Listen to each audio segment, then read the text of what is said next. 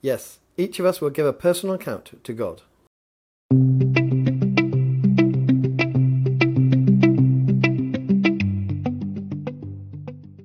It will be a bitter sweet moment. We will be before God. What a moment that will be. But we will have to give an account for all of those things which we have done and we haven't done. Here, Paul is speaking in the context of how we treat other believers. He says, Why do you condemn another believer? Why do you look down on another believer? Remember, we will all stand before the judgment seat of God. For the scriptures say, As surely as I live, says the Lord, every knee will bend, every tongue will confess and give praise to God. When we stand before God, we will stand to give an account for what we have done, to, for how we have treated our brothers and sisters in Christ. Sometimes we can get on our high horse and look down on people and say, You're not living the Christian life as I expect it. It's very dangerous.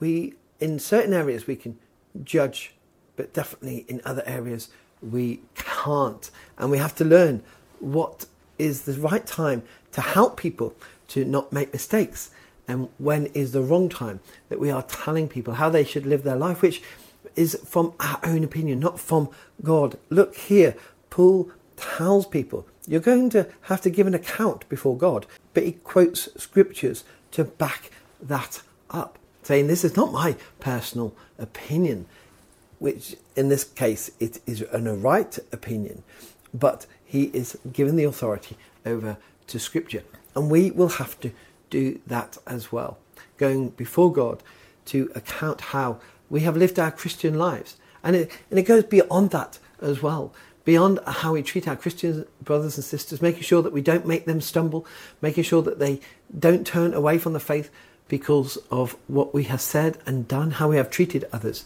but how we live our lives in the world today, how we are seen as Christians. People will judge us, we're non Christians, and uh, some people won't like us. Perhaps we are living a good Christian life, and that's why they don't like us, because they are challenged by the gospel and how we are living it. Some people will love us because we are helping them. Some people will like not like us because of our faith in Jesus Christ, and they didn't like Him first. So how will they ever like us? But whatever we do, however we live our life on earth, whatever choices we make, we will have to give an account before God. That makes us think. Well, it should make us think. Especially if we're angry with somebody, whether we should go and just take some time out and think.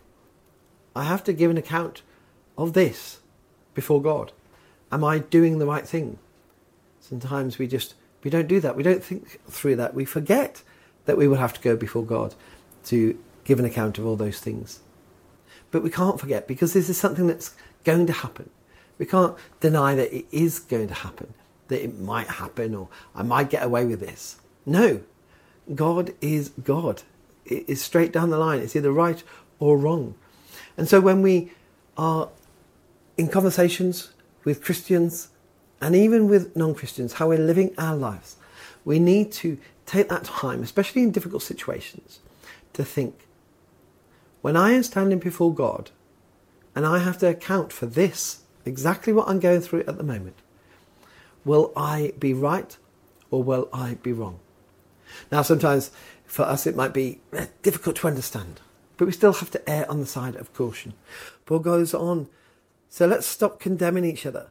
Don't decide, decide instead to live in such a way that you will not cause another believer to stumble and fall. And that's a decision we have to make.